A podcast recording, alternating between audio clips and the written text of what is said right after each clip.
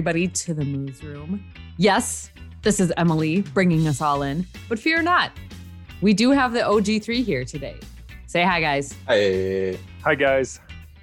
Oh, I knew you would do that, Bradley.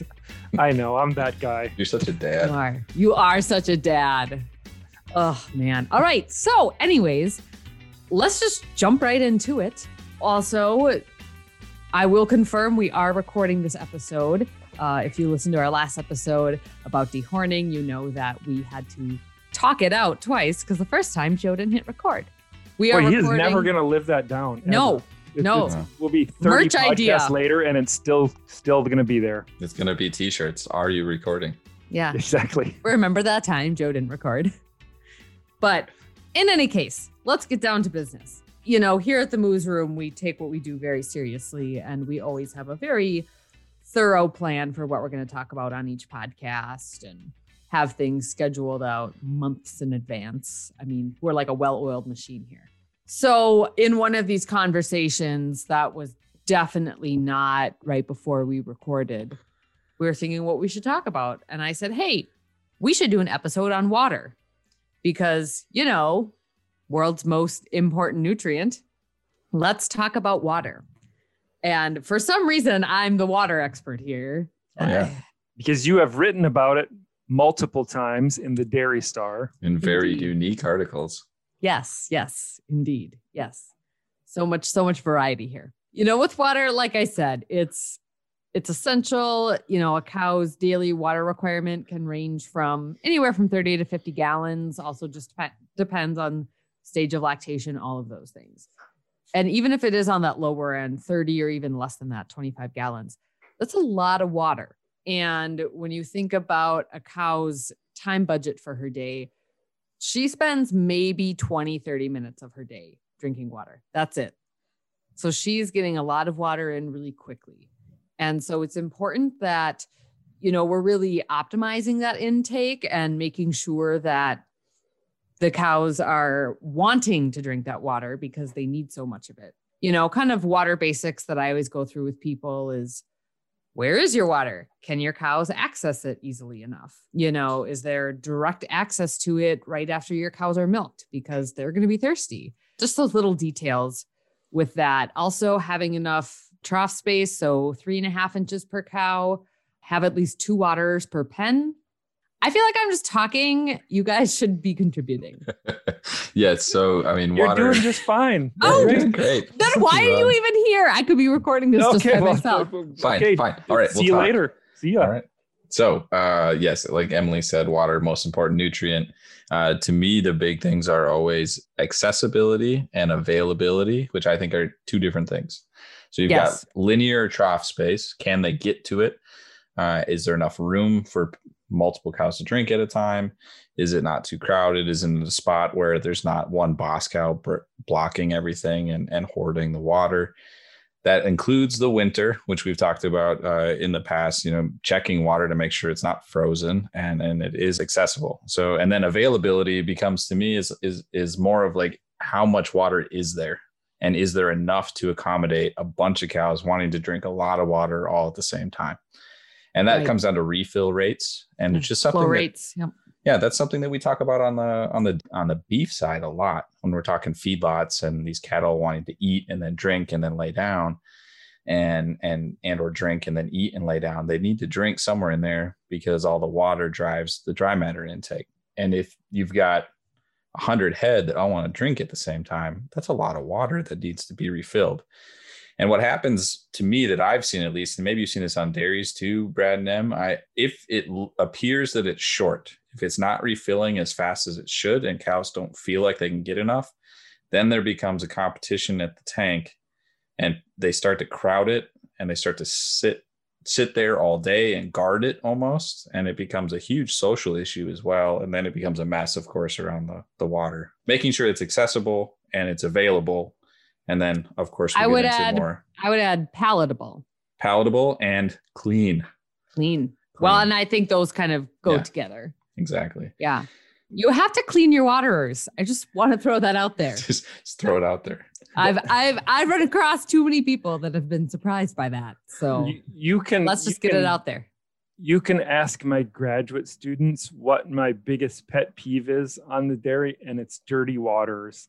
I just don't like it for calves, cows, anything. Man, would you want to drink that? It should be like you could drink out of it. Yes. So, yes, I agree.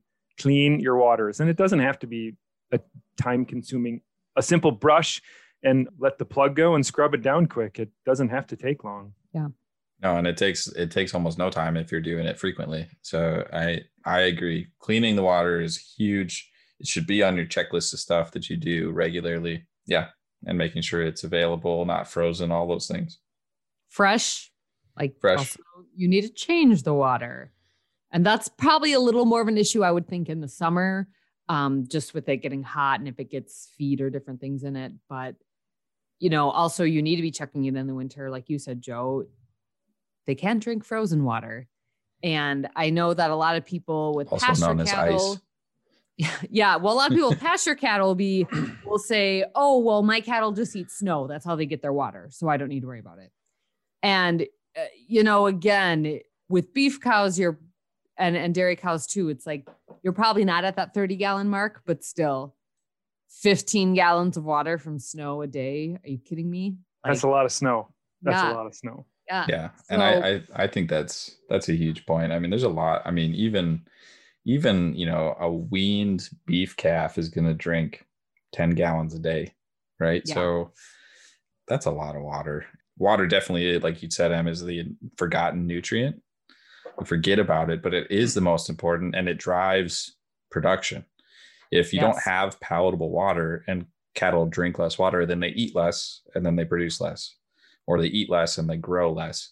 However you want to say it, it drives production. So it's it's in your best interest. That's what I'm trying to say. It it, Yeah. it keeping clean, palatable water that's accessible and available is it's money. It's money in your pocket.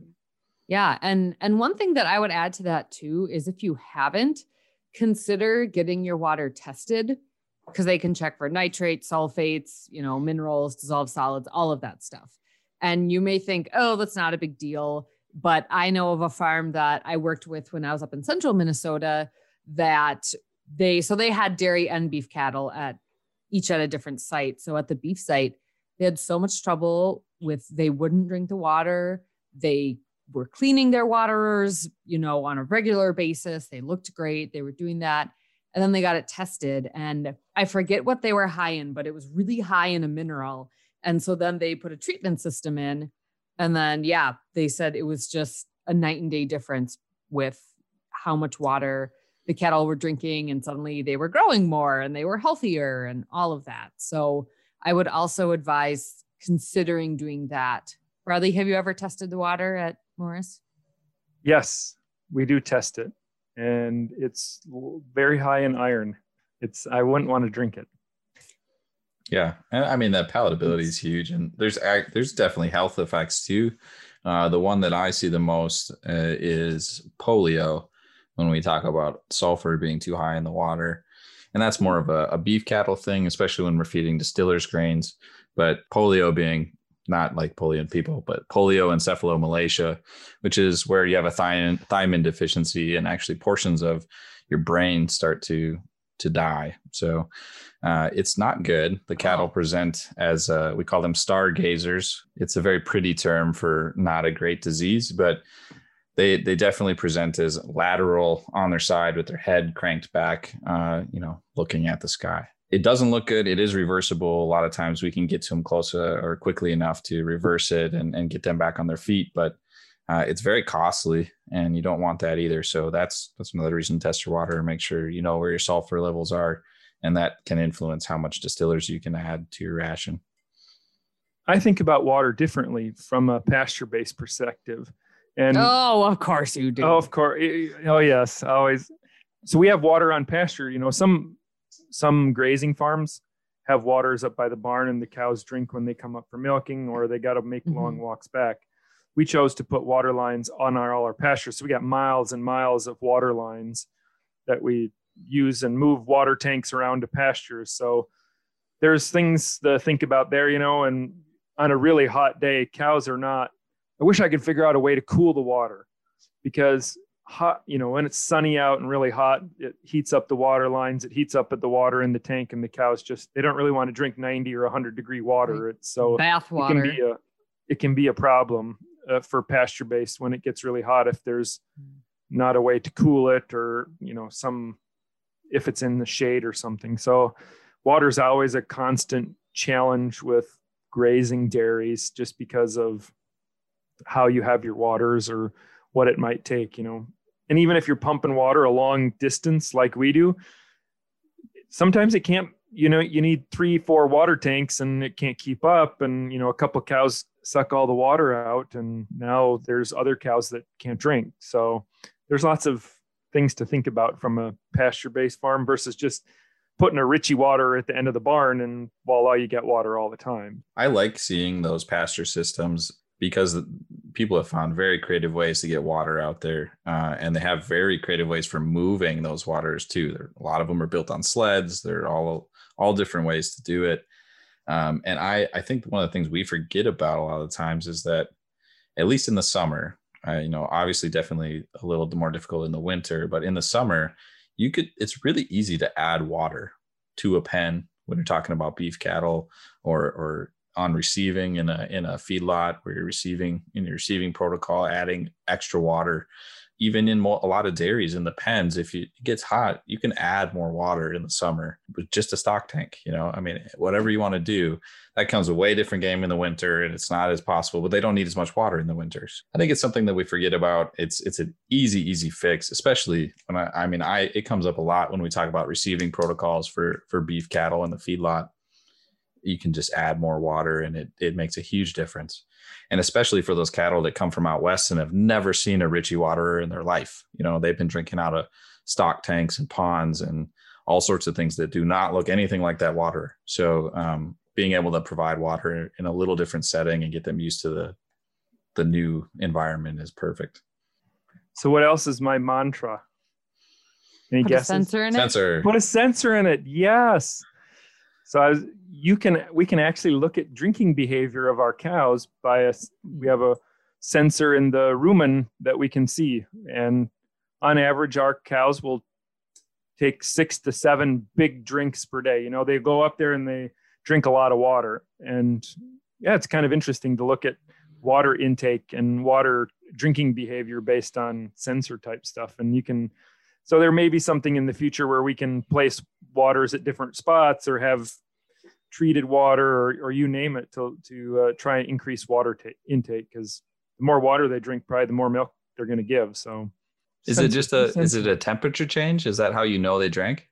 How do you temperature know? change? Yes. Yeah. Yes. Yep. So they have a temperature change. Like, oh, one cow I look at right now, she was averaged about 100 degrees. This is internal temperature, uh, uh, 102 and she went down to 87 when she drank. So it drops quite Hmm. significantly, probably 20 degrees when they're drinking water. So, and then it comes back up, you know, within a half hour or so, the temperature comes back up in, in the rumen, but it's kind of interesting to look at. Yeah, that is those interesting. sensors. Yeah. Well, there's always a sensor, and if There's there always is a, a, there's sensor, a sensor for everything. yeah, and if there is one, Bradley has it. Bradley has it. Exactly. That's what we learned when I tried to call him out, whenever that was, and he Yeah. had that sensor too. It's probably the most essential nutrient, but I think it's one that is sort of an afterthought on a lot of farms, you know, whether it be clean waters or enough waters or cool water or you name it. I think we don't tend to think about that, but I think water is probably the most important. And it goes, and it's not just from cows too. You know, there's a lot of trying to be more efficient with water use on farms outside of the cows. It's also a good thing because cows need water and we got to preserve it all. Yeah, yeah, and, and they they they do use a lot of it. Milk is mostly water, um, and they need a lot of it to grow. I still think we're pretty efficient in the, the dairy industry and the beef industry, especially, but uh, Oh, I agree. I agree. always room for improvement. Bradley's Bradley's doing some pretty creative things with water, especially hot water up at Morris. Yeah, lots of you know, you can look at I don't even know what episode that is, but we're looking at different energy systems related to water. Yeah, that was a long ep- that was a long time ago. Long time ago. That might have been 30 episodes ago. All right. Other things on water. Maybe we can come back to this. I do want to. There is a study. Uh, I was telling these guys when we took a little bit of a break that there's a study that I want to look at that has more to do with beef cattle and water quality after severe weather and all these other things. So we might be able to come back to water in the future, especially if we get emails or anything that tell us that people want to hear more. So send us emails, please. I would say just, you know, to wrap on the water episode, like we say for many things, right? It comes down to cleanliness, it comes down to management, you know, knowing what you're working with and making those different adjustments and fixes that you need to make. Because water's important and we need to stop forgetting about it. Justice for water. All right. Am, am I wrapping the episode too, Joe? You're in charge. Oh my gosh. All right. Well, who's going to spell the email address? Bradley, it's you. There it is. She's in charge. All right. So that's it. That's a wrap. If you have questions, comments, scathing rebuttal, you can email them to the moosroom at umn.edu. That's T H E M O O R S. Is that right? That's T H E M O O S R O O M at umn.edu. You can also find us on Facebook at UMN Beef and UMN Dairy. Is that right, Joe? Sure. at UMN Beef and at UMN Dairy. Yes. Yeah. And we are also on YouTube, uh, UMN Extension Beef and Dairy Teams, and U of M Extension Farm Safety and Health. So be sure to check us out there. Am I forgetting anything, Joe? No, you did it perfect. Okay. You uh, need Cool. me to spell that email out again? Brad's going to redeem himself. I had just taken a T-H-E. drink. M O O S R O O M at umn.edu. I, Er, Bradley. That's good. That's good. All right. Well, we will see you all next time. Bye. Bye.